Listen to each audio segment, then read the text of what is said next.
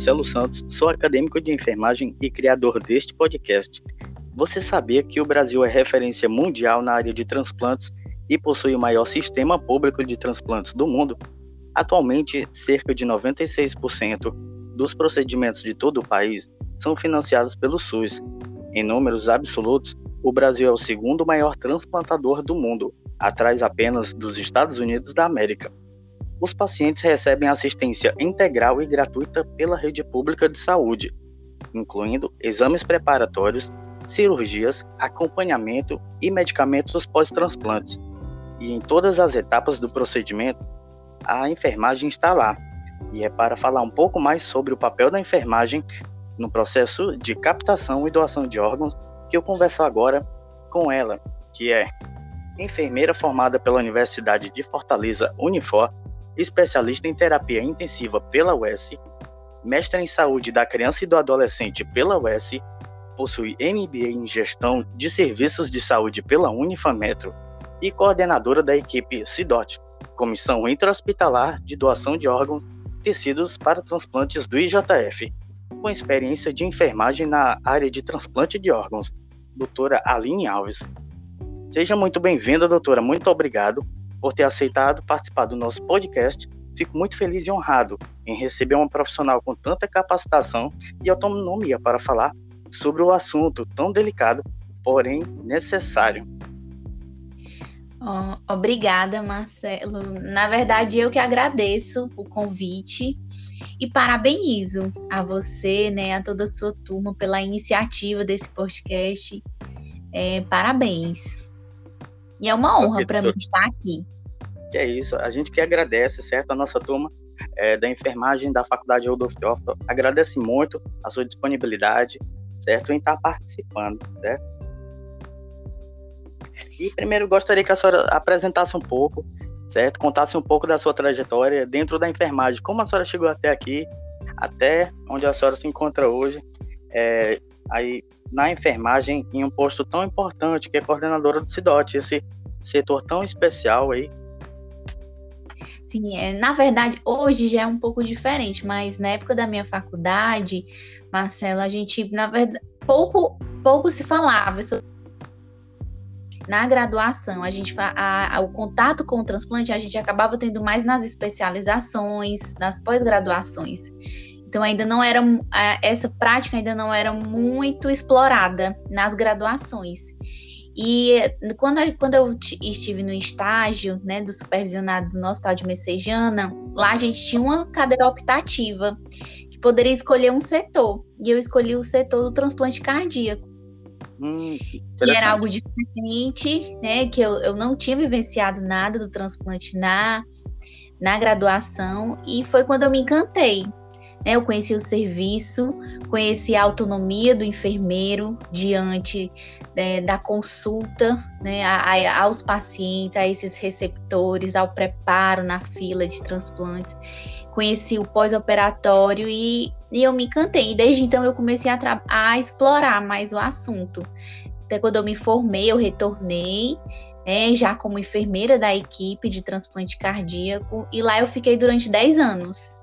Então, durante 10 anos eu trabalhei na equipe de transplante cardíaco e pulmonar do Hospital de Messejana. Quando veio o concurso do IJF, é, e eu, eu tive a oportunidade né, também de continuar trabalhando com o transplante. Só que do outro lado, né, de onde se inicia, na verdade, todo o processo, que é na identificação do potencial doador, né, e na entrevista familiar, que após é, o sim da família, é, é que acontece todo, todo esse processo, é o que dá início. Então, por conta disso, eu acabei me afastando do hospital de Messejana e me dedicando mais é, a trabalhar desse lado, ao lado das famílias, né, ao lado dos doadores. Ah, bacana, muito interessante. É, ouvindo outros podcasts, ouvindo outros especialistas de diversas áreas, diversas especializações dentro da enfermagem, eu vejo que é uma possibilidade muito grande durante né? A, a faculdade, a, a gente planeja uma coisa, é, mas lá no campo de estágio, é, a vivência, o contato, pessoal ali, leva a gente para outros locais, outros rumos, né? E acredito que fosse o caso, né? Acabou vindo parar aqui nesse, nessa área, nesse setor, porque se identificou bastante. É comum isso acontecer durante a graduação? Sim, é muito. E aí, quando você, quando você trabalha, Marcelo, com motivação, né, com engajamento, quando você descobre um propósito de vida, na, um propósito na sua profissão, é, é flui, né? É mais fácil, você, você consegue realmente dar resultados, né? Resultados para a população, né, resultado para os nossos pacientes, que no fim esse é o nosso objetivo, né, que é o cuidar. É, e eu fico muito. É... Pode concluir, doutor. Não, só que é, eu, eu, ia só concluir dizendo que, que, como eu falei nisso, o transplante é, era algo que era pouco divulgado, né, nas, nas pós, na graduação, mas hoje não, hoje você vê ligas de transplantes, né? Você vê algumas ligas na, nas graduações, você vê os acadêmicos já falarem sobre o assunto, sobre o processo de morte encefálica, eles já ter, ter interesse. Hoje você vê especializações em transplantes, residência em transplante, mestrado em transplante. Então é uma área que cresceu muito, né? E como você falou em relação à enfermagem, é um campo muito vasto, porque o enfermeiro ele atua em todas as etapas do processo de doação. Ele atua desde a identificação do potencial doador, né, mesmo que na assistência, ele atua na manutenção desse potencial doador, ele atua no acolhimento à família, né, ele atua oportunizando a doação à família, né, desse potencial doador. Ele atua junto à central de transplantes, né, passando informações, ele atua na captação. Existe, existem muitos enfermeiros perfusionistas, né, cada equipe transplantadora tem o seu enfermeiro perfusionista. E o enfermeiro ele também pode atuar no pós-transplante. E, de, e, atuando ali desde o início do preparo desse receptor no ambulatório, do acompanhamento, né, seguido do próprio ato da captação e o acompanhamento no pós-operatório. Então, realmente é um campo muito vasto que a gente pode explorar. Né? Sim, com certeza.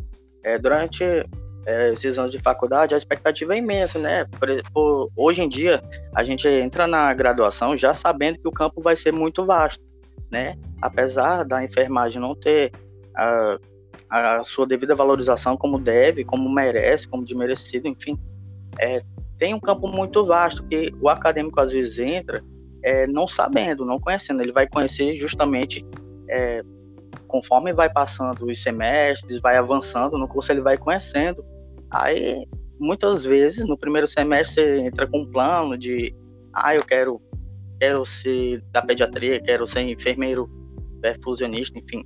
Aí acaba mudando o percurso, né? Indo para outras áreas que se identifica mais ainda. Alguns dizem, não, não, não quero trabalhar com criança. Aí no estágio acaba se apaixonando, enfim. Acontece muito disso, não é verdade? Exatamente, é como você disse, é a, infelizmente, né, a enfermagem ela não, não é valorizada, né, não tem seu merecido reconhecimento.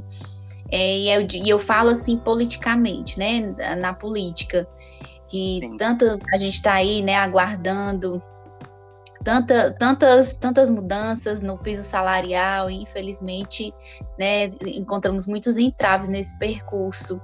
E aí, quando vou, por isso a importância de você trabalhar com o que você se identifica, né, para que você busque engajamento e, e valorize e consiga, consiga ter o reconhecimento da, da sua profissão, da, do, seu, do seu cuidado, da sua assistência em pequenos gestos, né, como um agradecimento né, de uma família, é você ver um, um transplante acontecendo e você saber que teve ali sua parcela de contribuição para que vidas fossem salvas.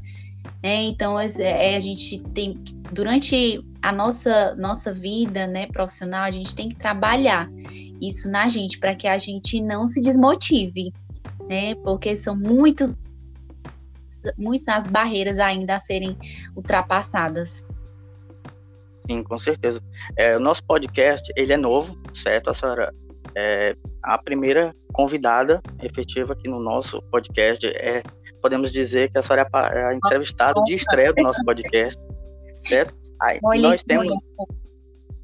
É isso. Aí nós temos é, um lema, certo? E eu digo assim, certo? Eu falei até na introdução que já está, já está postada essa introdução do nosso podcast, que lá eu digo que a enfermagem, né? É, nós exercemos, é, exercemos ela por amor, porém é 100% na ciência. Então, é, queremos fazer com que a sociedade entenda isso, que a enfermagem não é só boa vontade, ela é ciência. Vai é, todo mundo vai entender isso, vai reconhecer a enfermagem quando é, realmente entenderem que nós somos uma ciência, né? Não é só boa vontade, que até então acredito que a enfermagem não é valorizada porque o povo pensa que estamos ali só para auxiliar, para ajudar, trabalhamos somente com boa vontade. E não é só isso, né, doutora? Não, de jeito nenhum. E, e a enfermagem, ela também é muito conhecida assim, pela, pelas pelas barreiras que ela enfrenta, né? É, pela, às vezes a gente sempre dá que a, a gente luta, né? É, junto ao paciente, dá ali o nosso melhor, faz aquelas que a gente chama de. A gente não tem aquele material X, mas dá um jeito de trabalhar com material Y. Então Isso. a gente sempre se reinventa.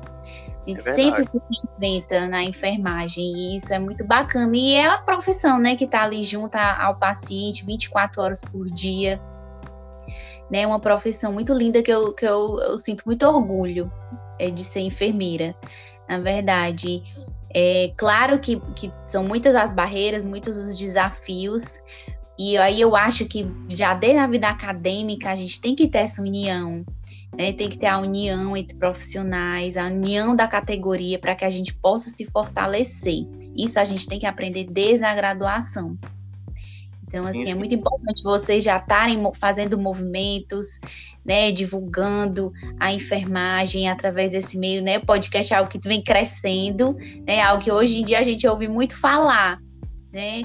Que, e é algo muito, e é algo que a gente pode ouvir no trânsito, né? Então é, é, um, é um meio é, de comunicação extremamente válido, assim. Ach, achei muito bacana a ideia, a ideia de vocês. Parabéns. Obrigado, doutora. É, acredito muito, muito mesmo que temos que usar de todas as ferramentas para levantarmos essa questão, né? De valorização. Nunca se foi tão falado, né? Sobre valorização. Aproveitamos aí muito esse gancho da pandemia que os profissionais trabalharam muito, muito mesmo, como acredito que nunca imaginaram que iam trabalhar tanto, né? E, uhum. e o, re, a, o, reconhecimento, certo? Ainda não foi é, ainda acreditado, né? Depositado ainda na enfermagem como deveria. E a gente continua trabalhando, né? Mostrando é, aqui nós viemos, né? No caso, a senhora que já é profissional, já está na assistência, nós acadêmicos, o que nós queremos para o futuro, né? Nós já estamos semeando aqui é, na nossa carreira lá na frente. Então, a luta, como a senhora falou, tem que iniciar já na graduação, né? Para que lá na frente nós ter, a gente já esteja é, com uma, uma carreira, né? Mais ampla, mais respeitada, mais honrada, ali para a gente conseguir trabalhar com estrutura, com reconhecimento. Exatamente. A luta ela é área.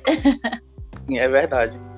Doutora, é, a, detec... É, a ação da enfermagem já começa lá na detecção e a suspeita da morte encefálica? Sim, e é de extrema importância, né, o profissional de saúde na identificação do potencial doador, porque o diagnóstico, mas o diagnóstico ele é médico, né? Então, o médico é quem, é quem é, realiza os testes, né, para a determinação da morte encefálica. Mas a identificação do potencial doador, ela pode acontecer pelo enfermeiro, na hora que ele estiver aspirando aquele paciente, ver que ele não tem reflexo de tosse, ao identificar que ele tem um Glasgow 3, né, uma pupila midriática na hora do, seu, do exame físico. Então, existem sinais e sintomas que o enfermeiro ele já pode estar tá identificando né, e sinalizando para o médico. É, então, às vezes, então essa identificação precoce, né, o enfermeiro que está ali junto à paciente, né, 24 horas por dia na assistência direta, então ele tem um papel importantíssimo. E quanto antes for identificado, quanto mais rápido fechado o diagnóstico, né, e oportunizado a família a doação, mais vidas são salvas, né? Maior a viabilidade dos órgãos e, consequentemente, ma é, maior, mais vidas serão salvas. Verdade. Vocês notificando a equipe médica, certo? O médico constatou, né, que aconteceu de fato a morte encefálica. Existe um protocolo ou modelo seguido no SUS para a condução da entrevista de doação de órgãos é, com a família? Sim, existem é, hoje a maior causa né, de não doação, tanto a nível de Brasil como a nível de Ceará, é a negativa familiar.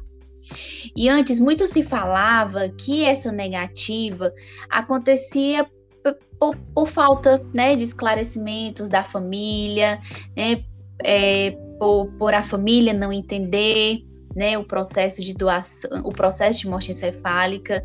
Só que hoje, na verdade, a gente tem visto que o que, a, o que deve ser mais trabalhado, e aí a gente já vê isso na prática, na, são os profissionais. Os profissionais Sim. que vão ter contato com essa família. Né? E o contato vem ali desde o acolhimento, desde a primeira avaliação, né? desde o acolhimento familiar, os esclarecimentos sobre o processo, né? sobre o protocolo de morte encefálica, sobre as avaliações. Então, o profissional, quando o profissional é capacitado, né, quando o profissional ele está preparado para acolher essa família, né, quando a família tem os devidos esclarecimentos, a, a família doa. Né? Então, a gente tem um, um, uma população muito generosa, né? Só que muitas vezes o que acontece é a falta de esclarecimentos né, de, dos é profissionais que oportunizam a doação à família. Então, hoje em dia, existem muitos cursos que trabalham é, esses profissionais, né, que trabalham é, a comunicação de más notícias, a comunicação Sim. de situações críticas, existem cursos de entrevista familiar, né?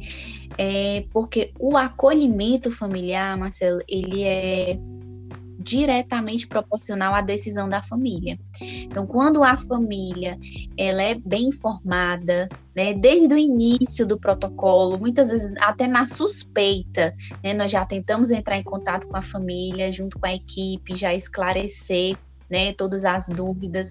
Então, quando ela, ela tem essa confiança de que a família fez todo o possível pelo seu ente querido, né, quando eles tiveram todas as informações, quando você tem uma relação com essa família de respeito, confiança, veracidade, né, então, quando após a confirmação da morte, né, quando é oportunizada a família a doação, eles doam. Ah, é incrível, certo? É incrível mesmo. É, no momento de dor, a família, é, com apenas uma resposta, apenas um sim, decide manter a memória, um legado, né? Existe toda é, esse, essa história de manter um legado da, do doador que faleceu, né? A, a, com apenas um sim, um sim, de que Exatamente. pode doar os órgãos dele, manter a memória dele viva. Algumas pessoas que aceitam, aceitam doar órgão, os órgãos do seu ente querido, eles pensam dessa forma, né, doutora? Exatamente. E na verdade, Marcela, a família, ela não é obrigada a saber, né, quais são os benefícios da doação. Uhum. Que quem tem a obrigação de saber é o profissional que vai acolher essa família. Né? Então, ele é que tem que esclarecer como é o processo de doação, como você mesmo falou no início, são muitos mitos e inverdades em relação ao processo. Então, é, papel desse profissional que ele esclareça, que ele dê todo o suporte necessário a essa família. E aí a gente traz também a questão porque a família, ela, ela tá vivendo ali o pior momento da vida dela, né? Ela tá, perdeu ali, e muitas vezes esses pacientes, esses potenciais doadores, são de morte violenta, né? Foi um, é um traumatismo craniano por acidente de moto, por acidente de carro, é um tiro, né? Foi um assalto e é um tiro na cabeça. Às vezes um aneurisma, um paciente jovem que acabou tendo um aneurisma. Então, é um paciente. Geralmente, a grande maioria desses potenciais são, são pessoas é, que estavam tendo uma. saíram para trabalhar, foram para aula, né? E por, por uma fatalidade acabaram né, tendo um traumatismo crânioencefálico, é, um aneurisma, um AVC hemorrágico e acabam evoluindo né, para morte encefálica.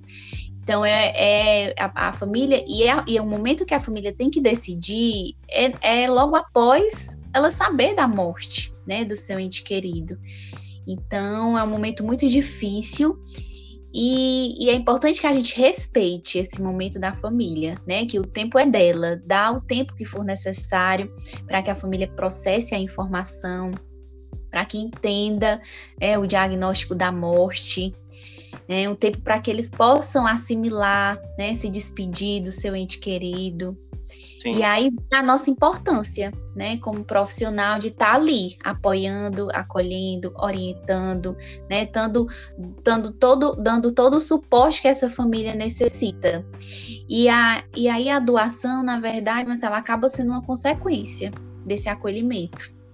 Né? Então, a família, ela fica agradecida, né?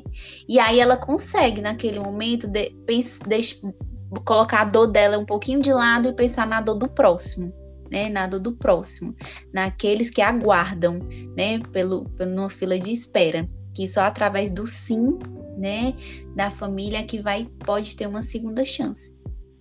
É verdade, doutora. A família tem quanto tempo depois que foi é, informada para elas que o ente querido dela partiu, de fato teve a morte encefálica? Eles têm quanto tempo para tomar essa decisão de que vão doar os órgãos? Na verdade, a gente sempre diz que o tempo é deles, né? Essa entrevista familiar, ela é realizada por membros de CIDOTS, né? Na, no IJF, onde eu trabalho, são dois enfermeiros por plantão. Então, cada plantão tem dois enfermeiros, onde acompanham esses, esses potenciais doadores, e uma das atribuições é a entrevista familiar, né? O acolhimento e entrevista familiar. E aí a gente sempre tenta já entrar em contato com a família desde a primeira avaliação, desde a abertura do protocolo, né, para que a família tenha uma segurança, né, em, em nós profissionais, né, tenha uma confiança. E aí, após o fechamento do protocolo, após a confirmação da morte e a comunicação de más notícias, a gente dá um tempo, na verdade, porque existe o processo do luto, e nesse processo, quando a gente estuda, Marcelo, tem as fases. E tem a fase de revolta, a fase de barganha, né? Tem a, tem, e dentre essas fases vai chegar um momento que é a fase da aceitação, que é quando a família entende que realmente o seu ente querido faleceu. Então, quando o enfermeiro, né, o profissional que está ali na, na entrevista familiar, percebe que a família chegou nesse momento, na fase de aceitação, que às vezes pode acontecer na primeira hora, mas às vezes a gente pode acontecer, a gente pode comunicar de manhã e, e, a família só à tarde, entender? Às vezes é necessário chamar outros familiares, que a família tenha confiança. Então, na verdade, o tempo ele é da família. O que nós fazemos é, é tentar, né? E aí, por isso que vem a importância da capacitação. Oportunizar a doação apenas quando a família entendeu, aceitou a morte, a morte do seu ente querido e a, após esse momento, né, que nós comunicamos, em seguida ofertamos a possibilidade da doação, a gente deixa claro que quanto mais, mais é, quanto menor o tempo, né, mais órgãos serão viáveis, mais vidas serão salvas.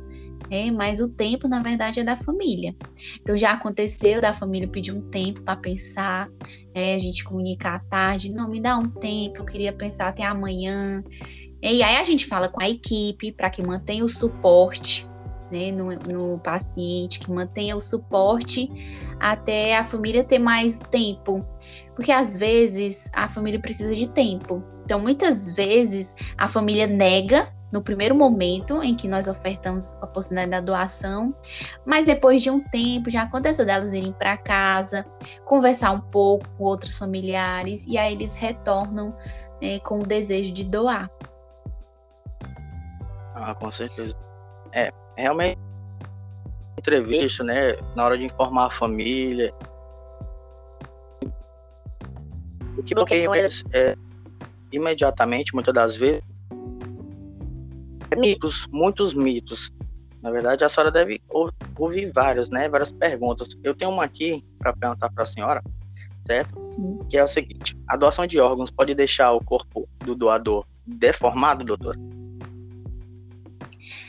E um, uma da, é, na verdade, a, a, na, no meu serviço, a maior causa, a maior causa de negativa familiar é a questão do corpo íntegro.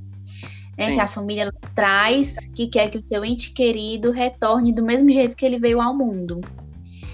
Então a gente esclarece que que é um procedimento cirúrgico, que vai ser feito uma incisão simples, né, no tórax e abdômen do paciente, que ele vai ser reconstituído dignamente, que nós vamos estar lá durante toda, toda a cirurgia, durante todo o procedimento.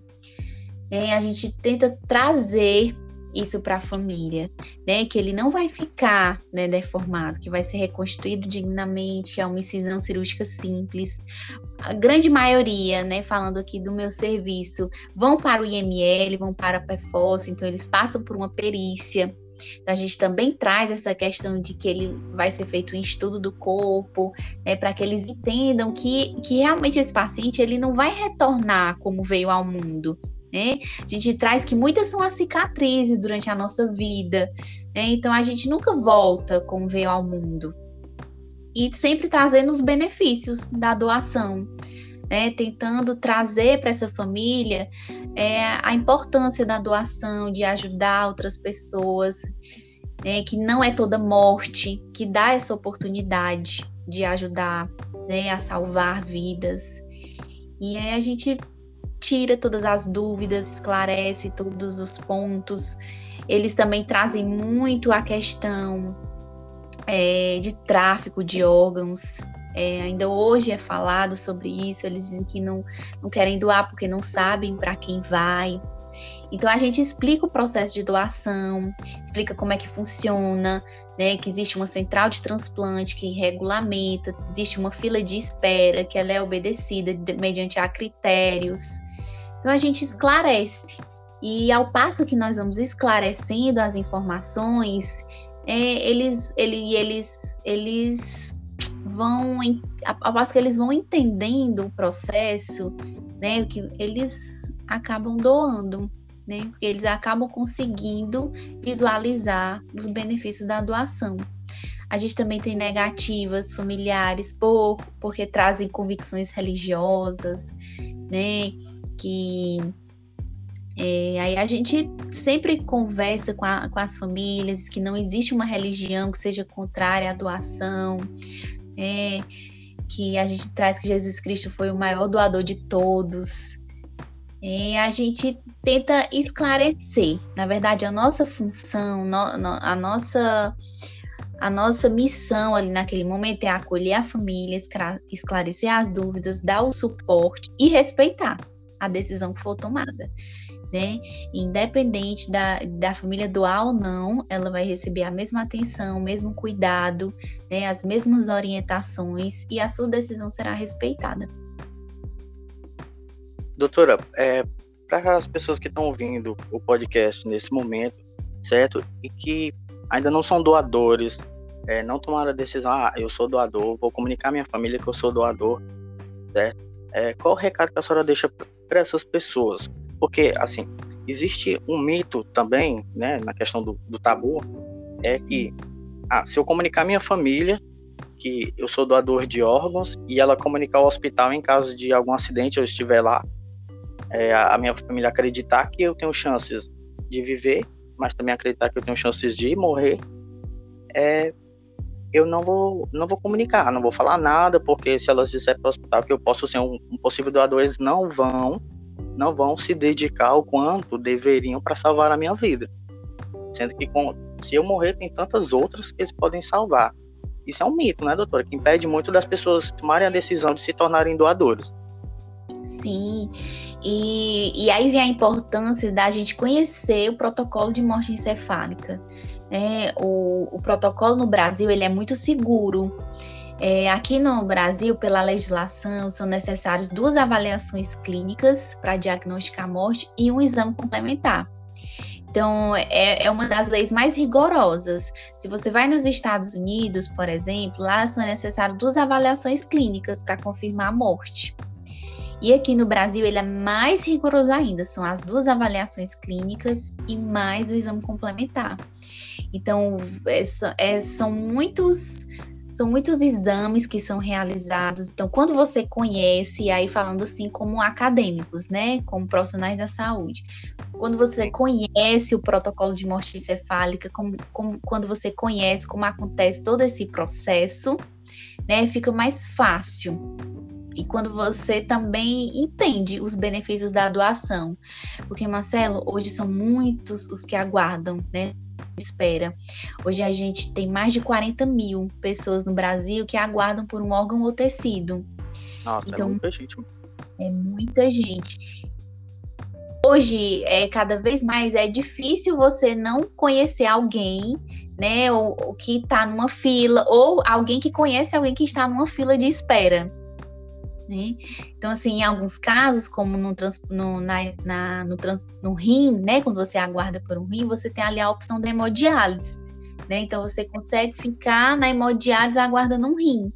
Mas isso não é possível no, no, quando você tem falência de fígado, de coração, de pulmão. Né? Então, quando você tem é uma lesão numa córnea. Então, quando você entende os benefícios da doação, né, nas pessoas que você pode ajudar e até se colocar, porque hoje, né, a gente está aqui desse lado, mas a gente nunca sabe, né, Marcelo, o dia de amanhã, quando é um verdade. familiar nosso né, pode estar nessa situação, ou até a gente mesmo, né? São muitos os riscos que a gente corre, né, na nossa vida. Então, quando a gente entende o, o processo de doação, quando a gente vê a veracidade do processo, a seriedade, né, do processo, quando a gente conhece, é, a gente entende e doa, né, e consegue trazer para sua família a importância disso, é, a importância de doar, a importância de ajudar outras pessoas, né? Infelizmente, na, no caso da morte encefálica, né, aqueles os saudáveis não vai mais servir, né, para aquele não vai mais servir o seu ente querido. Mas esses órgãos eles podem estar tá ajudando outras pessoas a terem uma segunda chance a uma, a uma mãe, né, que, que tá ali, que pode perder seu filho a qualquer momento, né, pela falta de um órgão. Hoje também existem é, novas tecnologias que estão buscando também, por conta dessa escassez né, de órgãos, escassez de doações, que é, tem órgãos 3D, né? Existem outras tecnologias que estão buscando é, um coração artificial, totalmente implantável, mas ainda hoje, o tratamento de escolha, a melhor terapia né, de sucesso na falência de um órgão é o transplante. Então é importante que a gente converse com a nossa família, que a gente diga né, a eles o que nós sabe, o que nós queremos, o que nós entendemos do processo, qual é o nosso desejo, a nossa vontade, né, de ser um doador, para que a família no momento tenha segurança, né, de dizer sim, porque tem uma pesquisa, Marcelo, que ele traz que, que quando você pergunta ao brasileiro é, se ele é doador, em torno de 80 a 90% dizem que sim. quando você pergunta se, se você doaria o, os órgãos da sua mãe, se você doaria os órgãos do seu pai, de algum, de algum familiar seu, esse, esse índice ele já cai 30%. Então é difícil você tomar essa decisão por outra pessoa. É verdade. Né? Por isso que é importante você falar, você expressar em vida o seu desejo. Então, quando, a, quando as famílias elas trazem, né, que às vezes não querem doar porque não sabiam o desejo, né, do seu ente querido, a gente costuma perguntar como ele, como ele era em vida, se ele era, como ele era.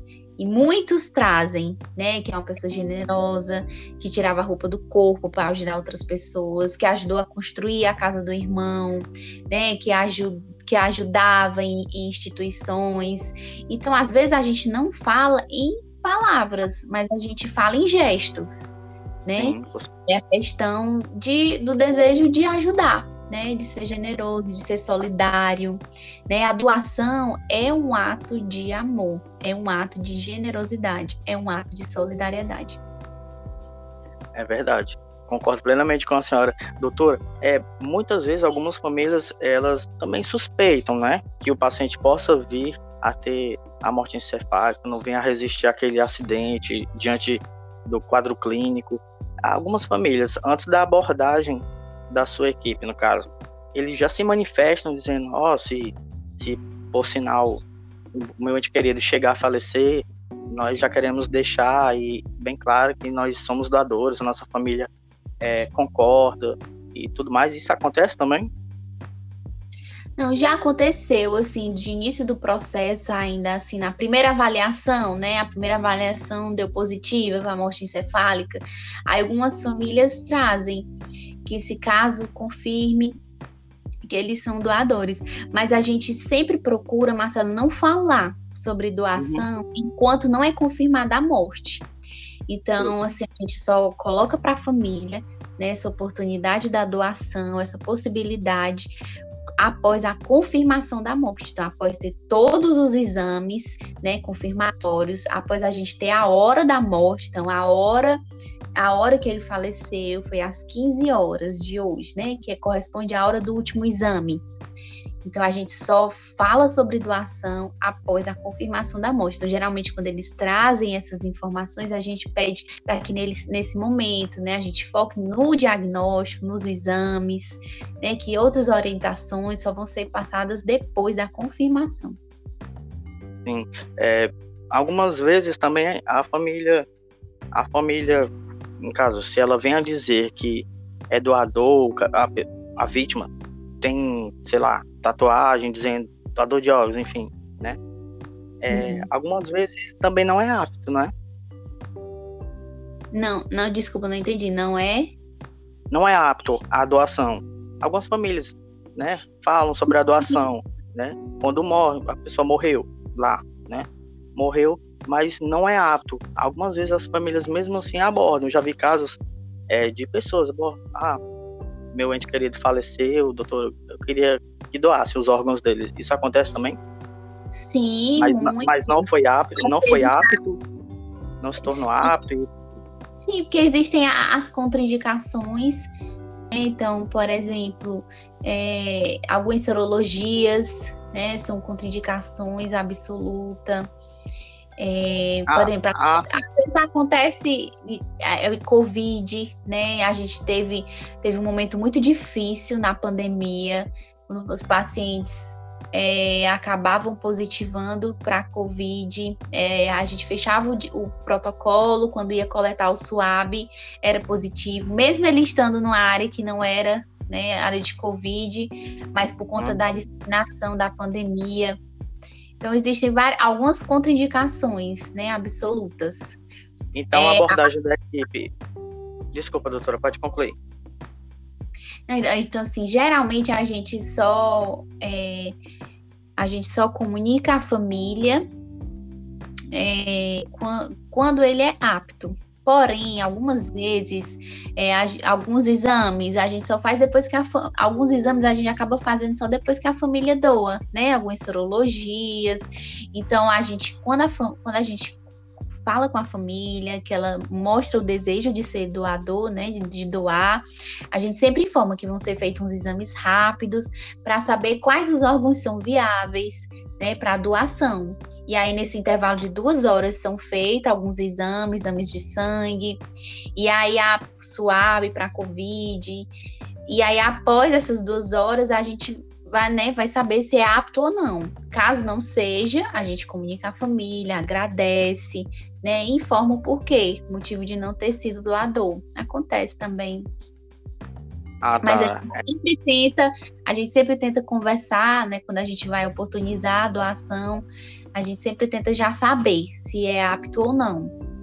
Mas acontece, ah, tá. né, é, paciente morte por parada cardíaca, né? Aqui no Ceará, nós entrevistamos para doação de córnea até 70 anos, né? Até 70 anos para doação de córnea quando é coração parado. E às vezes acontece, a gente vai entrevistar a família para doação de córnea e aí eles perguntam se não pode doar outros órgãos, né? A mesma coisa a parada cardíaca. Aí a gente diz que não, que quando é parada cardíaca, aqui no Ceará hoje é apenas córnea né? Não, não, a gente ainda não faz captação de pele, nem de válvula. E, e às vezes, quando é mais de 70 anos, eles também perguntam, a gente pode doar? Aí a gente fala, né, que é contra, indicado, né, que no nosso estado a gente só a gente só faz captação até 70 anos. Mas em outros estados que fazem até 80 anos, a gente aqui no Ceará tem fila zero para córnea, né, para você ver como o povo cearense ele é muito generoso mesmo. A é gente tem fila zero. E, e a gente tem estados para você entender, Marcelo, e, né, e, os, e os ouvintes, os alunos, tem estado que tem, que tem 15 mil né, pacientes aguardando na fila de córnea, que tem 7 mil, 10 mil né, pessoas. Então a gente tem fila zero e nós também né, enviamos córneas para fora, né, para outros estados. Então, assim, Nossa o Ceará, ele, ele, ele é. A gente tem muito a melhorar, né, na área de transplante, de doação, mas a gente sempre vem ali em terceiro lugar. Né, ali a gente hoje os estados os, os, estados com maior taxa de doação é Paraná e Santa Catarina e geralmente a gente vem ali em terceiro, quarto lugar, né, em número de doações. Só porque está, é, Santa Catarina e Paraná eles são eles têm assim 45 doadores por milhão de população, digamos assim, mais ou menos isso. Enquanto o Ceará, a gente tem 24 doadores por milhão de população. Infelizmente, nosso estado ele foi muito afetado com a pandemia, muito afetado, e aí a gente acabou diminuindo aí também um pouco os doadores, mas em geral, o Ceará, ele ele ele tá sempre ali, sabe, em terceiro lugar no número de doações. É um, é um, é um realmente um povo muito generoso e muito inteligente, né? É verdade, concordo, com certeza. E é preciso ter algum documento ou registro para que para ser doador de órgãos? Não, hoje no Brasil a doação ela é consentida, né? Ou seja, você só você, o, é sua família que decide por você. É, é, nos Estados Unidos, se eu não me engano, é presumida, né? Que você deixa assinado que quer ser doador aqui no Brasil era assim, mas depois passou a ser consentida. Então, é, você só vai ser doador se sua família disser sim. Tanto que se tem um paciente que ele evoluiu com morte encefálica, mas não tem ninguém que responda por ele, né? Acontece, é um paciente às vezes sem identificação, é um paciente que a gente que ninguém não apareceu familiar, né? E que a gente não conseguiu localizar. Então, ele não pode ser doador. Ele só pode ser doador se alguém responder por ele. Ah, sim. Mesmo, mesmo aqueles é, chamados indigentes, né? Sim, mesmo de documentação alguma, veio a óbito, mesmo assim, não é sim. é apto a ser um doador. Não, porque tem que ter um familiar, né? E aí vem os familiares de primeiro e segundo grau é, que respondem por ele. Certo. E quantas pessoas podem ser beneficiadas é, por um doador de órgãos? Em média, é, Marcela, em média, oito pessoas, né?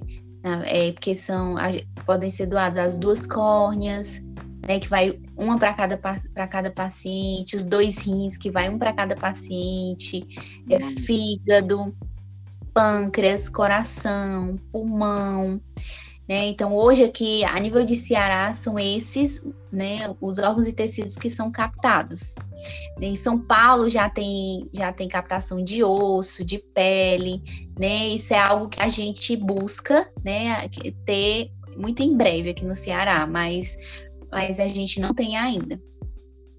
Certo, esses são, são os, ah, os números do doador morto, né? Falecido. Isso, e isso. doador vivo. O doador vivo. E aí, no caso. Que ele pode beneficiar? Pronto, quando você. Existe uma série né, de critérios para você ser doador em vida. Né? É, tem que ter um parentesco familiar, né, para que você seja doador. Você e você só pode doar algo que não vá lhe prejudicar. Por exemplo, eu tenho dois rins, eu consigo viver só com um rim. Então, eu posso doar um rim. Eu tenho um fígado, eu, eu consigo doar uma parte do meu fígado, né? Porque ele se regenera, eu consigo viver sem aquele pedacinho, né? Sem, digamos assim.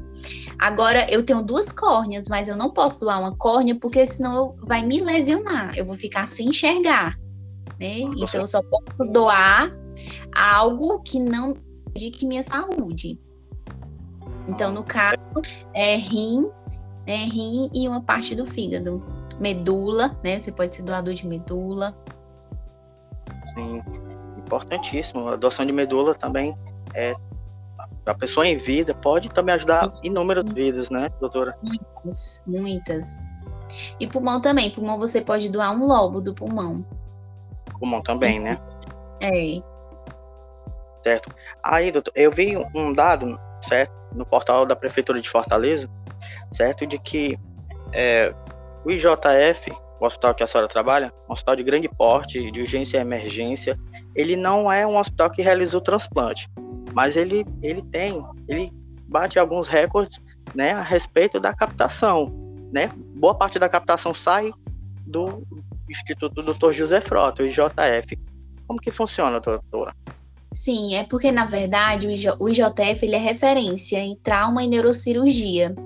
Né? Então, é esperado, e é referência norte e nordeste, é esperado que em torno de 14 a 17% dos nossos óbitos evoluam para a morte encefálica, pelo perfil do hospital. Né? E, e aí, por conta disso, né, por, por ser referência, então muitos né, dos potenciais doadores são de lá.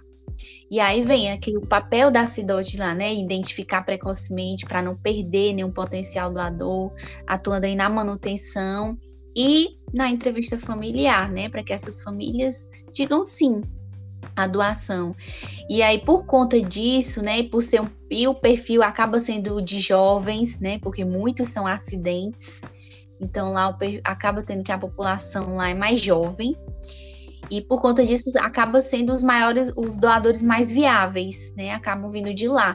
Então, quase 50%, eu, se não me engano, é 40 a 45% dos doadores do estado do Ceará, eles vêm do JF.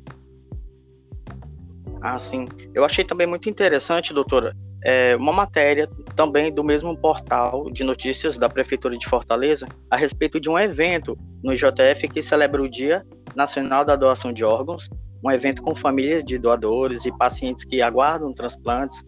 É, quando acontece esse evento e como esse, é, na verdade, esse evento ele é realizado todo ano, né? Te, teve o ano da pandemia que nós não conseguimos fazer, mas esse ano nós já fizemos o nono, né? O nono encontro das famílias doadoras. É uma forma que nós encontramos de homenagear o doador e agradecer às famílias. Então, é um momento, é um ato ecumênico, onde a gente traz a presença de um pastor, de um padre, né, do espírita, geralmente esses representantes religiosos, onde fazemos um momento né, de fé com as famílias, as famílias que doaram né, os órgãos dos seus entes queridos, alguns transplantados, eles sempre vão também para agradecer. Esse ano a gente foi muito bacana também. Esse ano nós chamamos famílias do, de 2020 e 2019. É, e lá a gente prestou, fez essa homenagem. A gente sempre leva música também. A banda que estava lá é, era composta grande parte por pacientes que estão na fila de espera de transplante de rim. Então, foi muito bacana. E, e a gente faz um momento de agradecimento. É, na verdade, é um momento ali para a gente homenagear e agradecer. É algo que virou tradicional no IJF, então todo ano nós sempre buscamos fazer esse momento, né, para as famílias, um momento assim de gratidão mesmo. Realmente é louvável, é, é uma ação incrível, eu achei incrível mesmo é, esse evento, né? Gostaria eu de participar, assim, de ver de perto porque é muito legal você manter o contato, né? Fazer esse culto, essa reunião, né? Tamanho ato de solidariedade, de amor ao próximo. É bom, Exatamente. é bom, bom demais. É, a gente Aí... sempre faz em setembro, né? Que é o mês de incentivo, né? É o mês da campanha, é o mês oficial, porque na verdade a doação a gente trabalha o ano inteiro, né? A gente sempre trabalha o ano inteiro, principalmente quem é de Cidote, de Opo. Mas é importante ter um mês que represente nessa conscientização para que as mídias, as redes sociais possam estar divulgando e trazendo esse assunto para dentro da casa, das famílias, né, das pessoas, da população, para que possa ser discutido o assunto. É verdade, com certeza. Doutora, é, nós sabemos que é, a, o, o paciente, né, o paciente que recebeu um órgão transplantado, ele tem o suporte, tem assistência é, antes, durante e depois, né, da cirurgia, né? Mas e a família, a família do doador, família do doador, ela também tem suporte por parte da equipe, né? Existe também a parte psicológica, né? Da família que doou o órgão. Algumas vezes eles querem conhecer a família do doador, isso acontece. Eles aproveitam esse encontro para tentar conhecer de alguma forma, porque não é objetivo, né, de apresentar essas famílias uma à outra. Mas acontece? Não, acontece muito deles quererem, né? Eles querendo saber quem foi, né? Para quem foi, conhecer, sentir, né? Às vezes eles querem sentir o coração, dizem que querem para sentir. Muitos pedem, mas existe um decreto né, no estado, no Brasil, na verdade, em que é proibido, né, em que não pode acontecer esse encontro. Realmente, por isso que eu, eu digo que é um gesto de, de solidariedade mesmo, assim, de gesto de amor, de solidariedade, é doar a alguém sem saber a quem. Né? Então, não, por conta de alguns problemas que já tiveram, é, antes, antes havia esses encontros, mas hoje, assim, é, é totalmente proibido, realmente é algo sigiloso. Não vou lhe dizer que não já aconteceu de algumas famílias, porque existem algumas famílias de receptores que elas são tão agradecidas, Marcelo, que elas buscam, né? Elas vão atrás, pesquisam. Eu, tenho, eu tinha um paciente que ele ele descobriu de qual cidade era o doador dele. Aí ele foi lá no fórum, olhou qual foi a data que, das pessoas que faleceram no dia que ele transplantou, que era até um era coração, transplante. Ele foi investigando e descobriu. E hoje ele tem uma relação assim de mãe e filho mesmo, é uma segunda família para ele. Mas isso foi algo dele, né, particular dele, foi atrás, viu, mas assim, não não, não pode. E a gente, né, falando a, a nível de CIDOT, a gente nem tem essa informação. Né? Essa informação ah, é algo que fica restrito à central de transplantes. Ah, tá certo, entendi. É, é muito importante, né?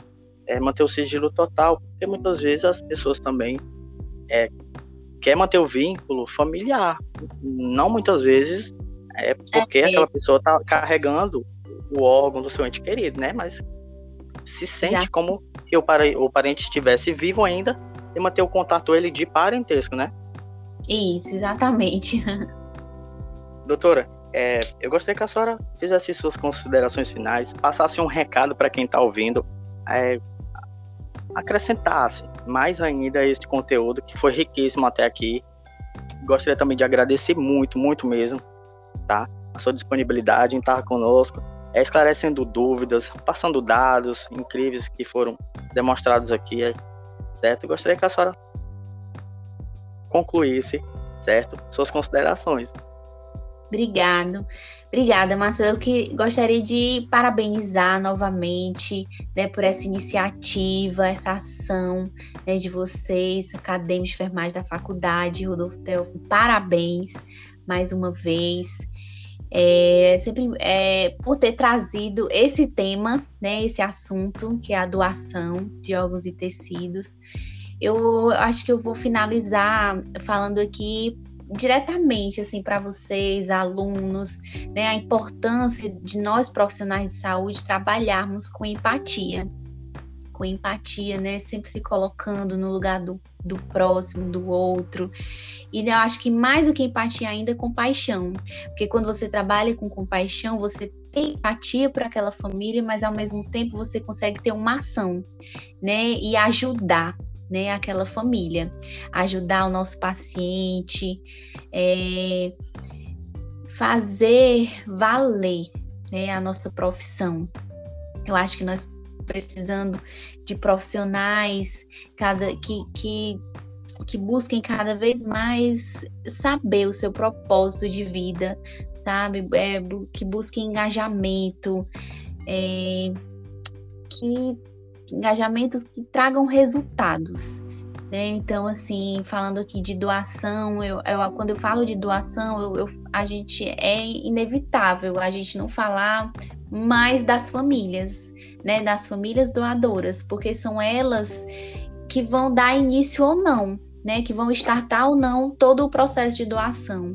E a decisão da família, gente, ela acontece ali não, não apenas, né, não, não, não vai de acordo apenas com o meu acolhimento, eu, enfermeira da cidade que estou ali na ponta, né, já ali na hora da entrevista, mas é desde o acolhimento do seu ente querido na porta de entrada da emergência, né, então toda a trajetória dele da unidade, desde a, desde a entrada da emergência, passando pela asa a equipe assistencial, de como ele foi cuidado, né? Como foi repassado, como a família sentiu, né? Esse cuidado, essa atenção, né? É, é, com o seu familiar. Então aí vem a nossa importância, né? De profissionais da saúde que está ali na ponta, que está assistindo a esses pacientes e entender que infelizmente, né, por aquele paciente não vai ter um momento em que a gente não vai, né, não vai mais poder fazer nada, mas que através dele, do nosso cuidado com ele, ele pode ajudar cinco, oito pessoas, né, a terem uma nova chance. E aí eu acho que era isso que eu queria falar. Na verdade, eu, é, é sem fim. Eu poderia falar aqui a manhã inteira, né, o dia inteiro. Mas eu acho que eu vou resumir aqui é, fal falando né, para vocês trazerem né, a empatia para a vida profissional de vocês. Tá certo? E mais uma vez, muito obrigada pelo convite. A gente que agradece, doutora. Muito obrigado pelas suas palavras. Agradeço novamente também a disponibilidade. Sei que a senhora tem uma agenda é, lotada, precisa descansar também, repor as energias. E mesmo assim, é, com toda a boa vontade do mundo, se dispôs a dar essa entrevista para a gente, conversar um pouco conosco a respeito de um assunto tão delicado e importantíssimo, esclarecendo dúvidas, quebrando tabus também, tá certo? Muito obrigado, agradeço novamente. É, e a senhora também tiver alguma rede social, Instagram, pode falar para a gente. Ah, eu acho que eu vou deixar o, eu vou deixar o contato também da Cidote do JF, se às vezes quiser ligar, tirar alguma dúvida, né? Que é 32555155. Né, também tem a central de transplante que vocês encontram aí no Google os contatos para estarem, né, tendo alguma dúvida. Às vezes você se forma e está ali numa UPA, né, que é, às vezes não tem CIDOT, não tem OPO, e aí você quer tirar uma dúvida, você profissional pode entrar em contato direto, né, com a central. É, meu, meu Instagram é, é a linha Braga, né? Geralmente eu não trago muito posts relacionados por conta. A, cada vez mais a gente tem trabalhado com a LGBT, né? que é a questão da, da restrição de dados né? de pacientes. E aí a gente meio que acaba não trazendo muito, divulgando muito. Mas, mas qualquer dúvidas que vocês tiverem também pode me procurar lá, lá vou ter o maior prazer em poder ajudar. E mais uma vez, parabéns e sucesso aí para vocês, viu, no podcast. A gente que agradece o sucesso para todos nós. Sei que a, a sua tá tem muito caminho a percorrer. Grande será o sucesso que a senhora também vai conquistar ainda aí na sua carreira, tá, doutora? Muito obrigado, muito obrigado mesmo, tá certo? E para você ouvinte, e para você ouvinte, tá? Estamos no Instagram com arroba enfermagem prêmio. Toda semana vamos procurar estar conversando com um profissional de enfermagem aqui, mostrando um pouco a, a respeito de sua especialização na área que ele vai estar é, mostrando aqui testemunhos, como é a vivência, campanhas também a gente vai estar abordando sempre toda semana, certo? E você pode ir no Instagram, arroba enfermagem prêmio, tá? No Spotify também, nas plataformas digitais, onde vai estar o nosso podcast lá, publicado para todo mundo ouvir. Muito obrigado, doutora, e a todos vocês até o próximo episódio. Tchau, obrigada.